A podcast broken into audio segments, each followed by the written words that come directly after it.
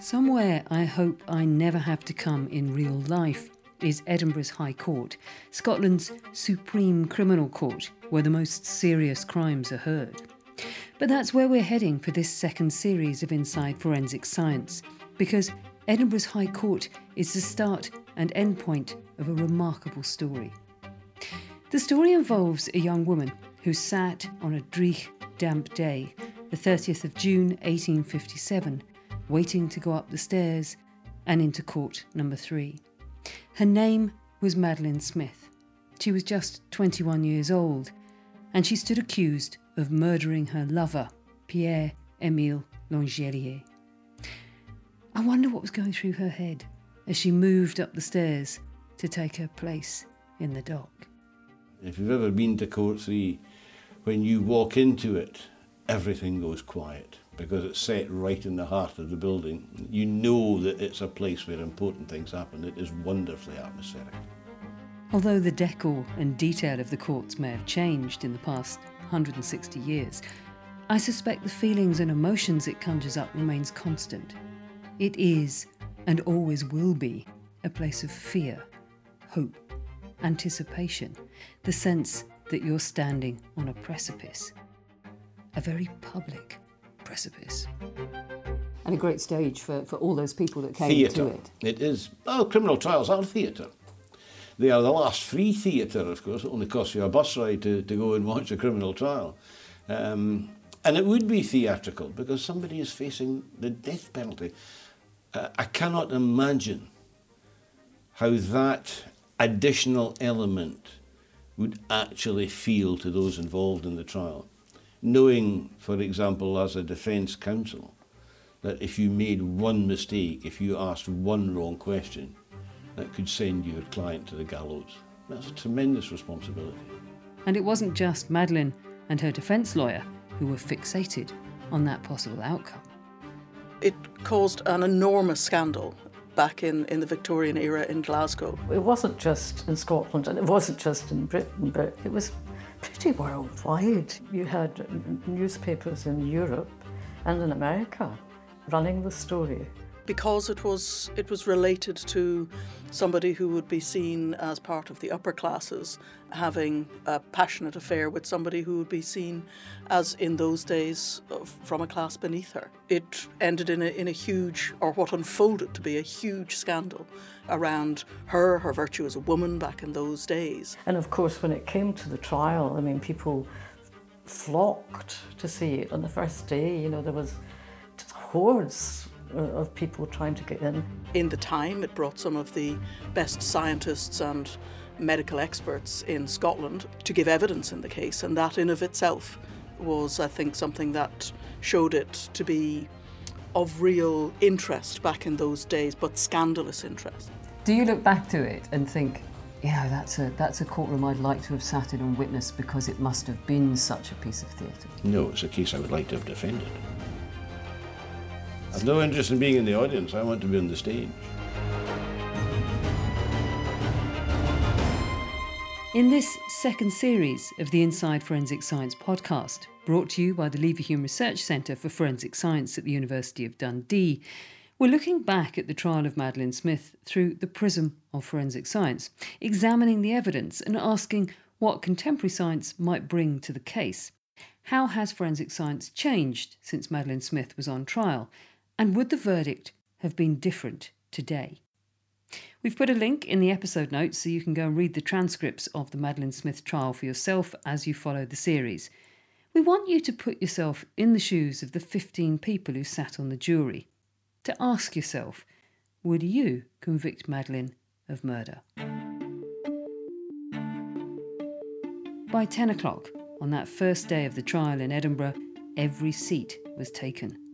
Madeleine came up into the court and took her place in the dock. Madeleine Smith, or Madeleine Hamilton Smith, now or lately prisoner in the prison of Glasgow. You are indicted and accused at the instance of James Moncreiff Esquire, Her Majesty's advocate for Her Majesty's interest. You immediately get a flavour of the intensity of the interest in the case from the descriptions of Madeleine that day.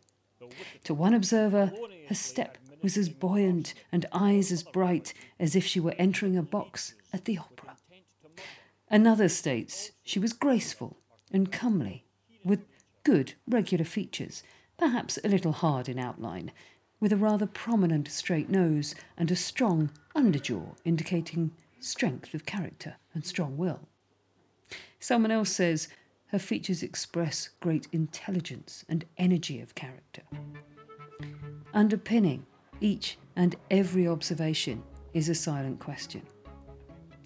Is this the kind of woman who would commit murder? Yet true it is, and of verity that you, the said Madeleine Smith, or Madeleine Hamilton Smith, are guilty of the said crimes, or of one or other of them, actor or art and part. Three charges were made against Madeleine Smith. She was charged with administering arsenic or other poison to Pierre Emile L'Angelier with the intention of murdering him on two separate occasions in February 1857, and she was charged with murdering him in March of the same year by giving him poison. Commissioners of Justiciary, you, the said Madeleine Smith, or Madeleine Hamilton Smith, ought to be punished with the pains of law to deter others from committing the like crimes in all time coming. Madeleine pleaded Not guilty. in a voice described as a sweet, clear treble, apparently showing no signs of emotion as she did so. Then the trial of the century got underway. Interestingly, that not guilty plea was the only time we heard from Madeleine Smith in person during the whole trial. Her declaration was read out on her behalf. For the purposes of this podcast, we're going to give her her voice back in the form of actor Kira Lucchesi. My name is Madeleine Smith. I am a native of Glasgow, 21 years of age, and I reside with my father, James Smith, architect, at number 7 Blythswood Square, Glasgow. For about the last two years, I have been acquainted with Emile Langelier, who was in the employment of W.B. Huggins & Co.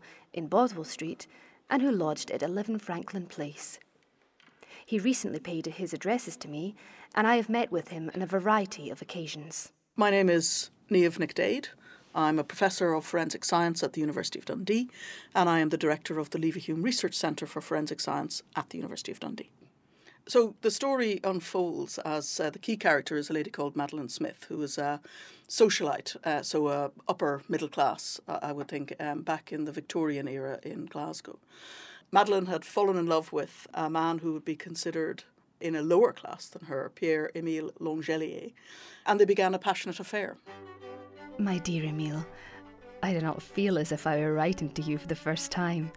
Though our intercourse has been very short, yet we have become as familiar friends. May we long continue so, and ere long may you be a friend of Papa's in my most earnest desire. We feel it rather dull here after the excitement of town's life. But then we have much more time to devote to study and improvement. Oh, I often wish you were near us. We could take such charming walks. One enjoys walking with a pleasant companion, and where could we find one equal to yourself? I am trying to break myself off of all my very bad habits. It is you I have to thank for this, which I do, sincerely from my heart. And that affair was documented in letters that they had sent to one another and, and letters talking about their, their passion for each other and their love for each other. He was in the habit of writing notes to me, and I was in the habit of replying to him by notes. Madeleine's father then began to look to organising a marriage for his daughter and had found a suitor, a Mr. Minnoch, who was in the same class as Madeleine and her family was. And there were rumours of their betrothal and that they were going to get married. William Harper Minnoch. In the course of last winter, I paid my addresses to Miss Smith, and I made proposals of marriage to her on the 12th of March. She accepted. I had no idea that she was engaged to any other person, and I was aware of no attachment or peculiar intimacy between her and any other man. Our lover found out about those rumours. Answer me this, Mimi. Who gave you the trinket you showed me? Is it true it was Mr. Minnoch? And is it true that you are directly or indirectly engaged to Mr. Minnoch or to anyone else but me? These questions I must know. And Madeleine cooled the whole affair off. Mr. Minnoch made a proposal of marriage to me, and I gave him my hand in token of acceptance. But no time for the marriage has yet been fixed, and my object in writing the note, number one, before mentioned, was to have a meeting with Mr. L'Angelier to tell him that I was engaged to Mr. Minnoch. And when she asked for her letters to be returned to her, he refused, and so an impasse occurred. And then there was an effort by Madeleine to try to re not necessarily rekindle the affair, but to try to get back into her lover's good books in order to try, I, I would surmise, and it's my uh, thoughts about it, to try to retrieve the letters, because the letters, of course, if made public, would absolutely destroy her reputation. And there were a few attempts to, to that where they met, and Emile refused to give back the letters. And then it's alleged Madeleine took matters into her own hands and arranged to do away with Emile by poisoning him. At least that is the allegation. I have bought arsenic on various occasions. The last I bought was a sixpence worth, which I bought in Currie, the apothecaries in Sauchiehall Street. I used it all as a cosmetic and applied it to my face, neck, and arms, diluted with water. As a result of his death, the letters were found, and a trial ensued. She was arrested for his murder. And so the whole thing came out in the wash anyway. Back in the 1850s, this would have been absolutely scandalous. It would have been the thing that everybody in society from all classes would have been talking about.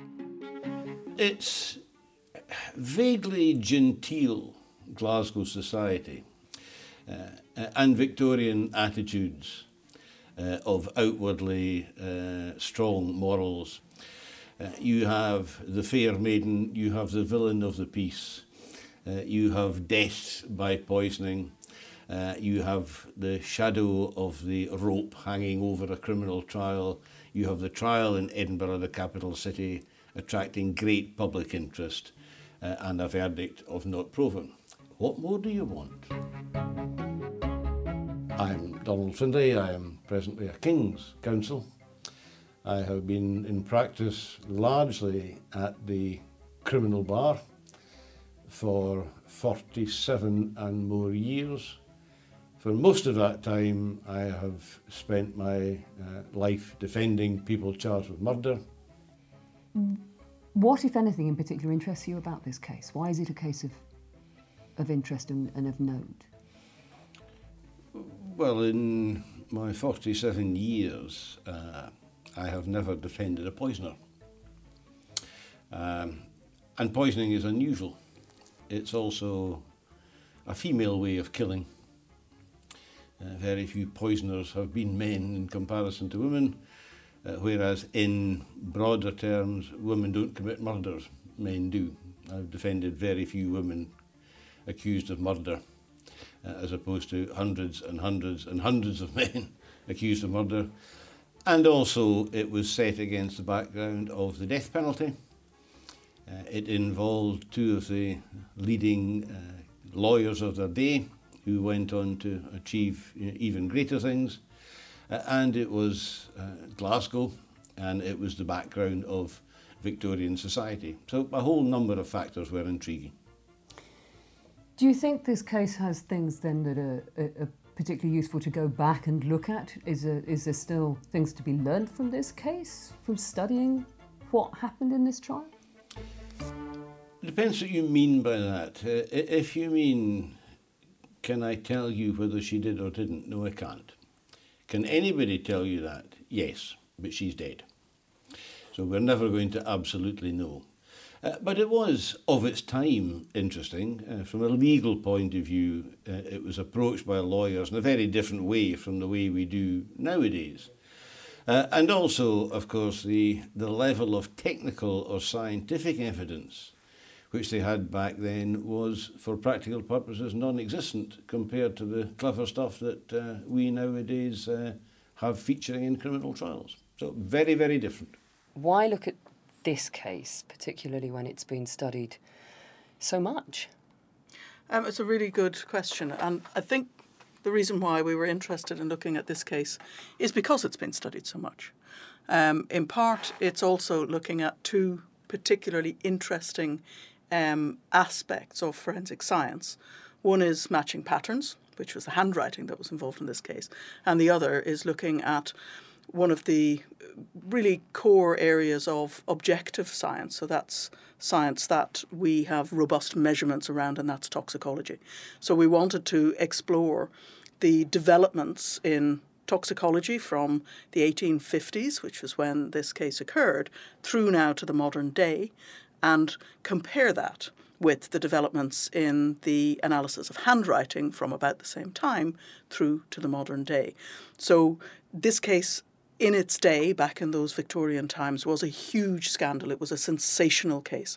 Um, and because of that, there's a lot of written record relating to it. So it became an obvious one to enable us to, to look in finer detail at both these two evidence types, but also other aspects around transfer and persistence of materials, which of course is also something that is important for us to recognise and realise.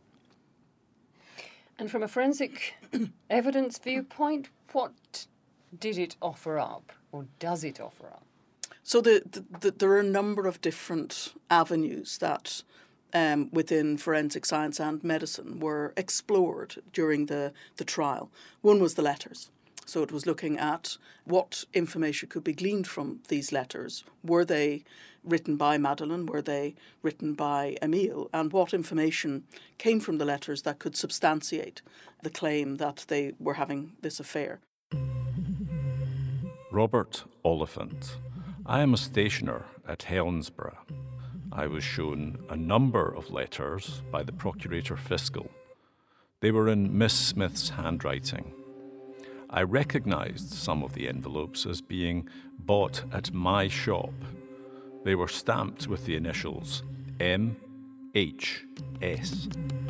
The letters became a really important, pertinent item of evidence, but not only the letters themselves, but also the dates upon which they were sent, so that there was a there was a timeline could be established with regard to the to the uh, the letters themselves, and they were. Of course, as most forensic evidence, uh, if not all forensic evidence is, they were circumstantial evidence, but they they were used and, and would have been used to substantiate perhaps a motive behind why Madeleine may want to do away with Emile. Emile, for the love you once had for me, do nothing till I see you. For, for God's sake, do not bring your once loved Mimi to an open shame. It would break my mother's heart.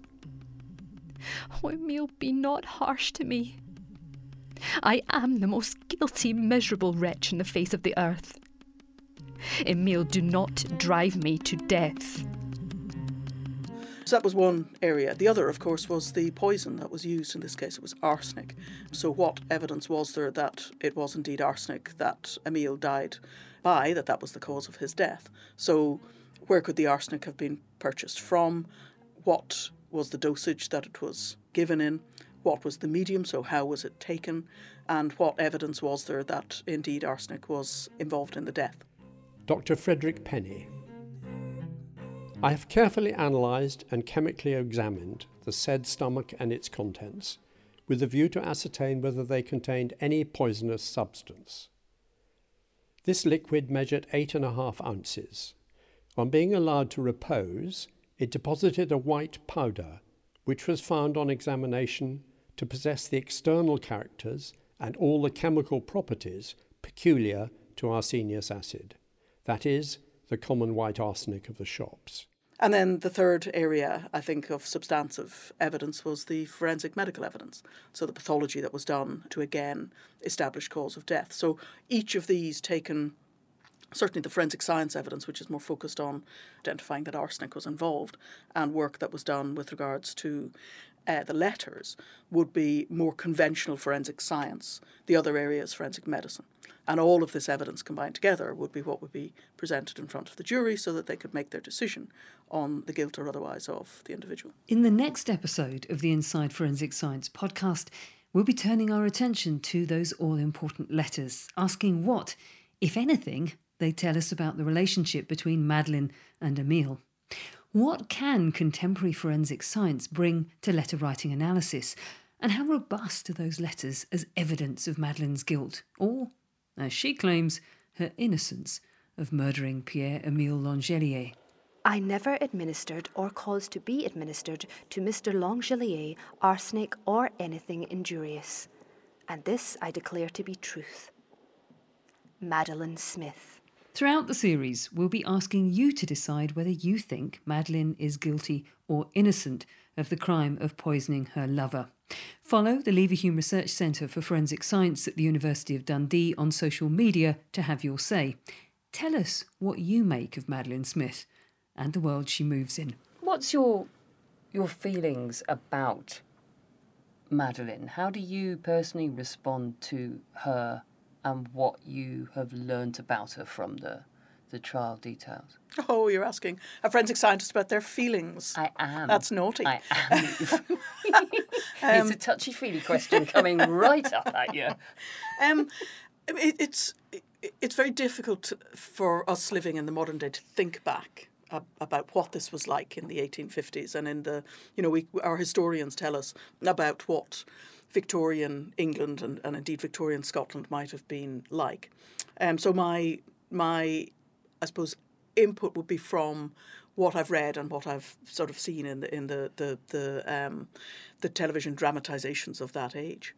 I think um, about Madeleine Smith herself. I think that she um, was a young woman of of high order in terms of the um, of the the the class system of the day, and it seems to me that she was had fallen in love with somebody and that she was having um, that relationship with them, but found that at some point the confines of, of her class came upon her and she needed to move on from that affair and and become more conformist. And and that was very challenging both for her and for Emile who she was with at the time and the way in which that played out um, resulted potentially or did result in, in the death of one person.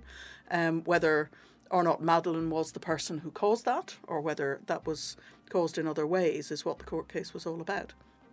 And so, I mean, how do I feel about it? I think it was it was the human condition, and it was what we still see played out in every generation, um, everywhere across the world, is how people interact with each other, and, and sometimes those interactions don't work out.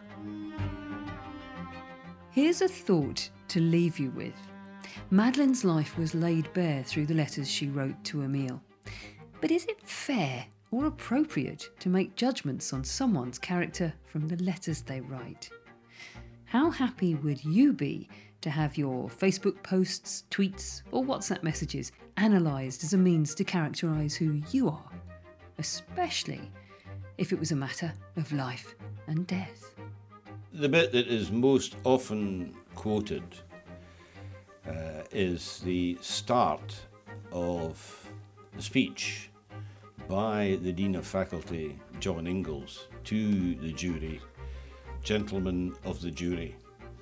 The charge against the prisoner is murder, and the punishment of murder is death. And that simple statement is sufficient to suggest to us the awful solemnity of the occasion which brings you and me face to face.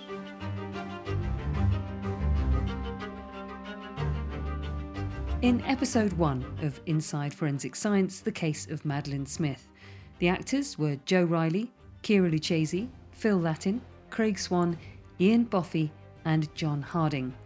The experts were Professor Niamh Nic Daéid, Donald Findlay KC, and Professor Eleanor Gordon. The series story consultants are Heather Duran and Clara Morris. The series is written and presented by me, Pennie Stuart, and is produced by Adventurous Audio Limited for the Leverhulme Research Centre for Forensic Science at the University of Dundee.